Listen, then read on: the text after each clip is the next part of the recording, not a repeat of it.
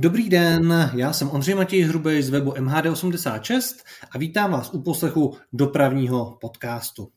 Hostem dnešního dílu je Zdeněk Abraham, předseda představenstva dopravního podniku města Hradce Králové. Dobrý den. Dobrý den. Na podcast s vámi jsem se těšil nejen já, ale i patroni eh, podcastu, což jsou nejvěrnější posluchači, kteří také kladou otázky hostům. Tady jenom připomenu posluchačům, že Patreonem se může stát každý z vás na webu www.patreon.com lomeno MHD86 a kromě plné verze článku a podcastu můžete právě pokládat otázky i hostům. No a teď už se zaměříme na dopravu v Hradci Králové. Já bych se vás na úvod zeptal, jak se vlastně projevila ta korona krize v hradecké MHD, jak hodně velký byl ten propad počtu cestujících v tom loňském roce a jak se to podařilo vlastně letos už navracet. Tak samozřejmě, jak nejenom v České republice, ale po celém světě ten propad v dopravě byl ve všech segmentech, ať už meziměstské, státní, letecké, tak samozřejmě i v městské dopravě v Hradci Králové. Ten propad cestujících byl asi nejhorší hnedka na začátku koronavirové krize, což byl měsíc březen, duben až květen, kdy nám opravdu z dopravy odešlo skoro 70 cestujících. Potom se nám postupně během léta začaly vracet a dalším uzavřením, které nastalo na podzim, kdy studenti přestali chodit do škol, tak se zase čísla začala horšit, ale můžeme říci, že ve standardním roce dopravní podnik města Hradce Králové převeze nějakých 38 milionů cestujících a ten loňský rok nám klesl zhruba o těch 25 až 30% takže jsme jich převezli asi 31-32 milionů. Jaký to mělo dopad na propad eh, v tržbách na jízdném? Mělo radikální, protože jsme přišli zhruba o 30% tržeb, takže standardní rok eh, v Hradci Králové přijdou v tržeb no, zhruba 125 milionů.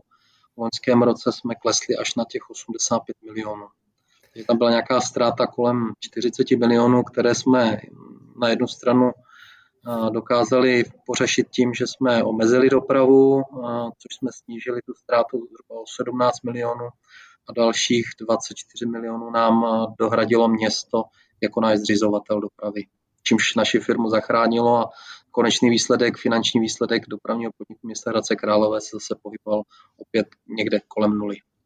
Mluvil jste o tom, že jste omezovali ten provoz. Jak to vypadá třeba teď v letošním roce? Jsou současné prázdninové jízdní řády omezenější, než byly před koronakrizí? A budete mít plný provoz od září, nebo stále bude ještě v nějakém omezeném režimu?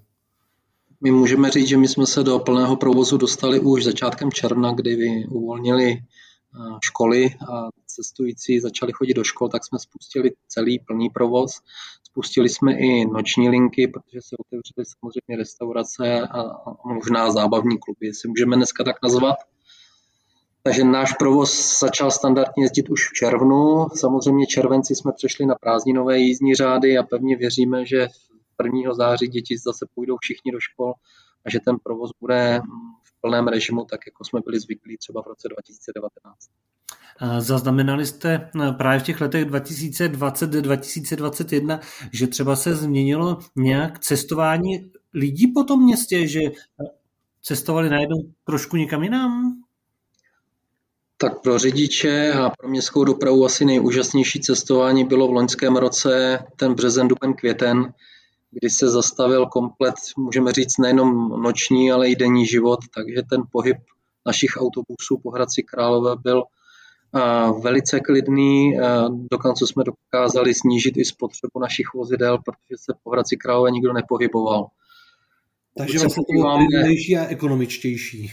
Přesně tak. Pokud se podíváme na letošní rok, tak se to obrátilo zase na druhou stranu, že ty lidi zatím možná někteří nepochopili a nebo nedali tu důvěru té městské hromadné dopravy, využívají auta, osobní vozidla, osobní dopravu a takže zase doprava je daleko více zahuštěná než třeba v roce 2019.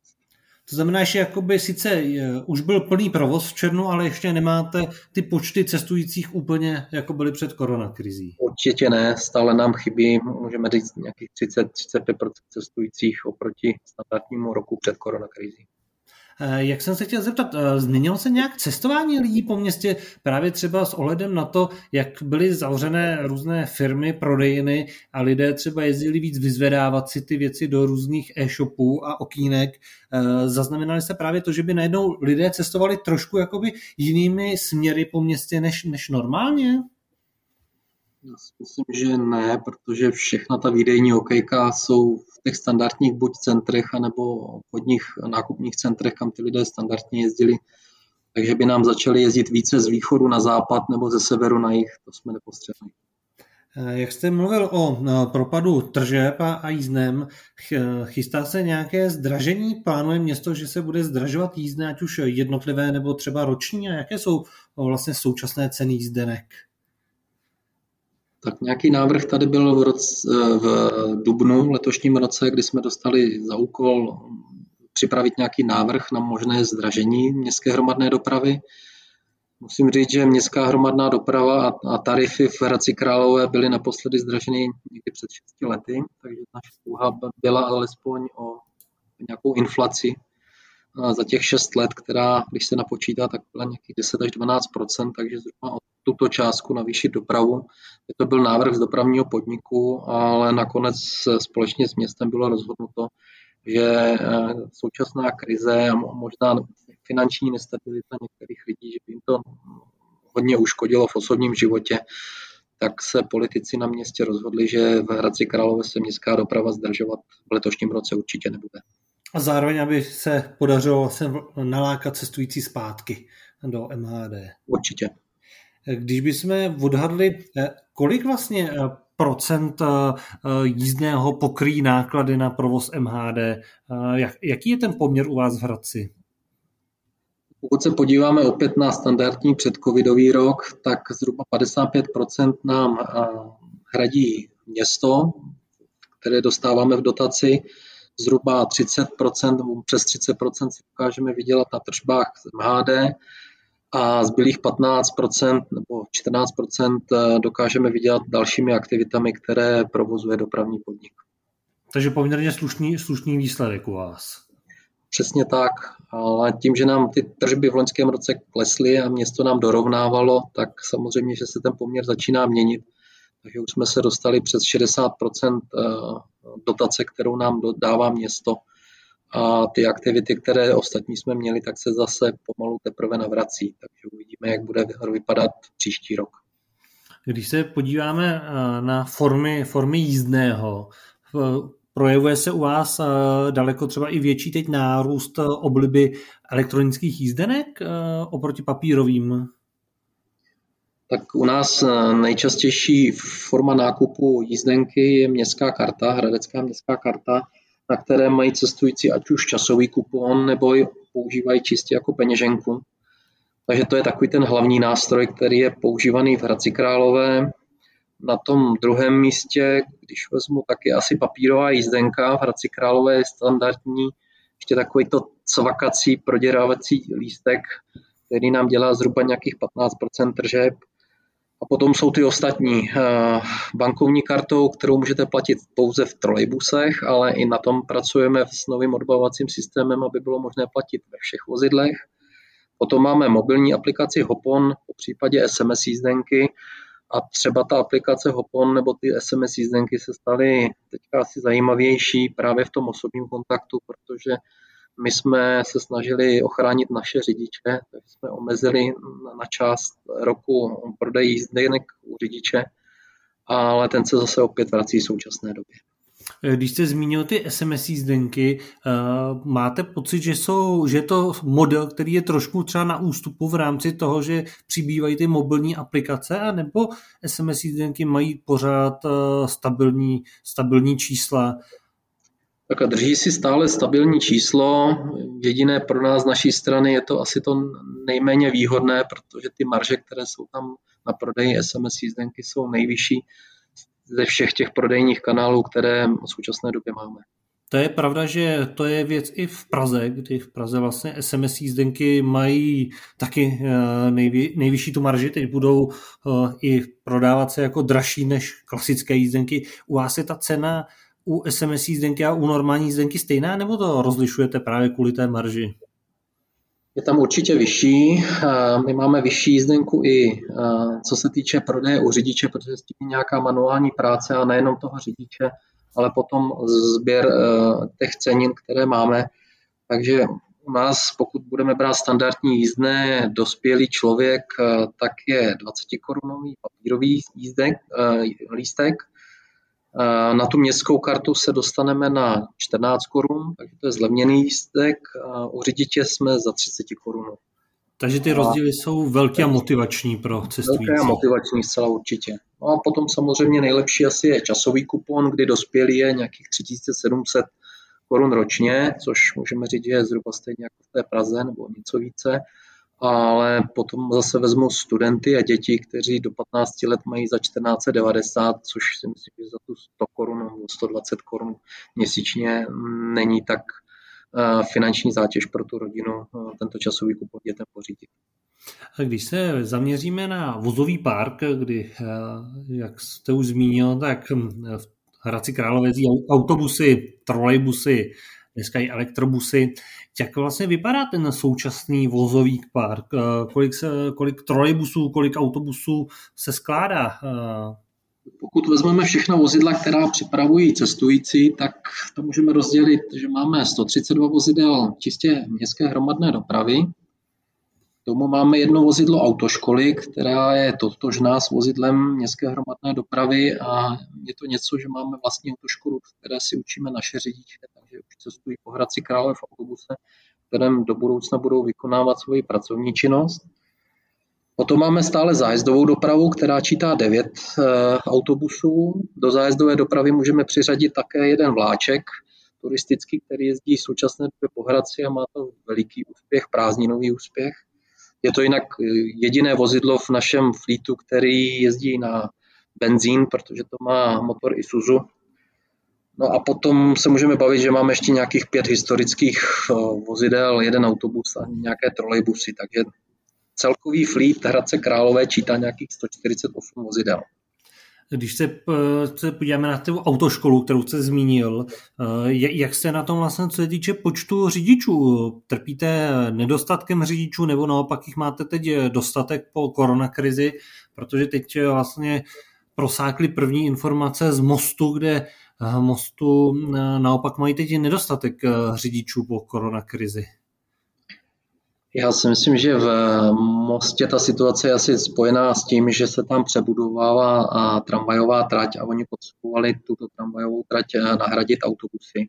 Proto ten vyšší požadavek v Mostě a když ze dne na den potřebujete do 30 řidičů navíc, tak to řeknu, v tom problému by byl i asi dopravní podnik města Hradce Králové. Ale v současné době eh, máme eh, plný počet řidičů. Podařilo se nám během koronakrize vyškolit 10 řidičů, kteří nám nastoupili teďka v červnu a červenci do autoškoly. Další řidiče v té autoškole máme a je to takový ten přirozený asi úbytek, protože jenom v letošním roce nám 18 řidičů chází do důchodu, dosáhli důchodového věku a samozřejmě potřebujeme někým nahradit. Tak jsou to právě řidiči, které, které se snažíme vyškolit v naší autoškole a získat je vlastní cestou. Když eh, porovnáme trolejbusy a autobusy, eh, vy je školíte rovnou na oboje, nebo jsou řidiči, kteří se přihlásí čistě na trolejbus a další, co se přihlásí čistě na autobus? U nás máme eh, nastavená pravidla, že začít musí samozřejmě na autobuse, solo vozidle, zhruba po třech měsících nastupuje na kloubové vozidlo a další tři měsíce po této praxi, takže zhruba po půl roce si může dělat papíry na trolejbus a začít jezdit na trolejbuse v dopravním podniku. A je tam zájem u těch řidičů právě udělat si ty papíry kompletně, aby měli jak autobusy, tak trolejbusy, nebo uh, je k tomu trošku jakoby motivujete, abyste měli univerzální řidiče? Máme k tomu motivační složku samozřejmě, aby jsme měli řidiče univerzálního, protože v současné době v Hradci Králové probíhá několik uzavírek a bohužel jsou to silnice, pod kterými, nebo nad kterými my máme naše trolejové tratě, takže musíme nahradit trolejbusovou dopravu autobusovou. Takže pro nás je lepší opravdu ten univerzální řidič, který má jak trolejbus, autobus a můžeme mu přidělit směnu na jednom nebo na druhém vozidle. Když se podíváme na klasický provoz, kdy neprobíhají žádné výruky síti, kolik procent vozov kilometrů připadá na trolejbusy a kolik na autobusy? Myslím teď opravdu procentuálně, jak jsou, jak jsou rozděleny tyto dva, uh, tyhle dvě divize. My můžeme rozdělit uh, naše vozidla nebo náš vozový park na, na dva segmenty. Jeden, který pohání nafta a druhý, který pohání elektrika. Naftových vozidel z těch 132 máme zhruba 68 a 64 vozidel máme na elektřinu. Na těch 64 vozidel na elektřinu můžeme rozdělit 41 trolejbusů, ale máme 23 elektrobusů.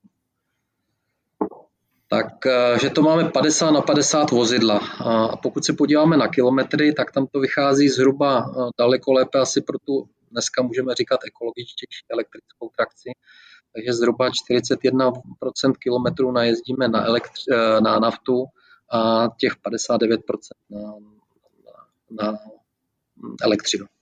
Eh, jak jste zmínil vlastně eh, i ty elektrobusy, v Hradci jezdí i parciální trolejbusy.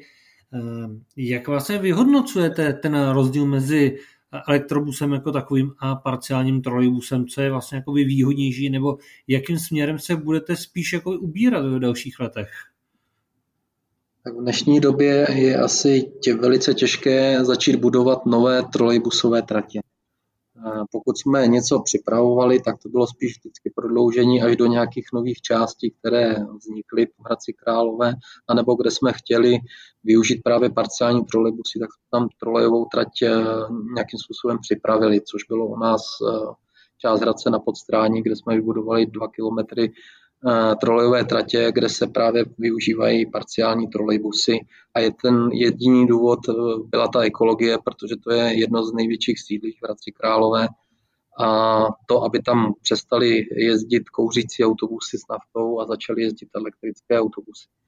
Po případě parciální trolejbusy, tak to byl jeden z těch hlavních důvodů.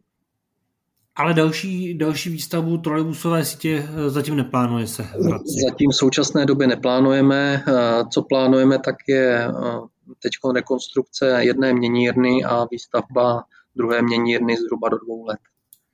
Co se týče uh, trolejbusů, tam je to jasné, tam jsou pevně dané linky.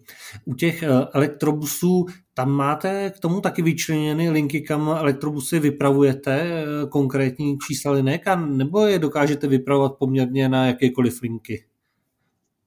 Tak já si myslím, že do současnosti asi jediné, co v elektromobilitě nás trošku omezuje, že největší vývoj, který nastal u výrobců elektroautobusů, tak bylo u solo vozidel a my kapacitně v Hradci Králové standardní a nejmenší autobus, který máme, taky 12-metrový. Kratší autobusy nemůžeme, protože eh, ten poměr cestujících, které přepravujeme, je opravdu vysoký. Takže u nás bylo omezení právě těmi eh, nedostatkem nebo chybějícími kloubovými elektrovozy eh, na trhu. Takže my jsme se museli na začátku zaměřit právě na ty linky, na kterých dokážeme uplatnit pouze solo vozidla, a můžu s čistým štítem říct, že linky 8, 10, 12 a 14 jsou čistě elektrická, takže na těchto linkách potkáte pouze elektrobusy. A na těch ostatních eh, v případě v sedle nebo večer eh, ty elektrobusy dokážeme taky nasadit, ale během dne tam musí jezdit kloubová vozidla. Takže až budeme mít elektrická kloubová vozidla, tak si troufneme další elektrobusy dávat i jinam ale zatím pevně mají čtyři linky a na ostatní se dostávají jenom v tom nižším režimu. To znamená, že vlastně u těch kloubových vozidel je daleko snaží teď ta cesta těch parciálních trolejbusů, kde ty kloubová vozidla jsou jakoby více na trhu? A tam zase musíte mít přizpůsobenou trať a, a pokud ta trať není vybudovaná, která by vám aspoň částečně dokázala nabít a potřebujete zhruba nějakých 60-70% trati, aby jel po trolejbusové trati, zbytek může jet na baterie, tak by to bylo zase o budování nějakých tratí, na které my nejsme připraveni a hlavně město není připraveno.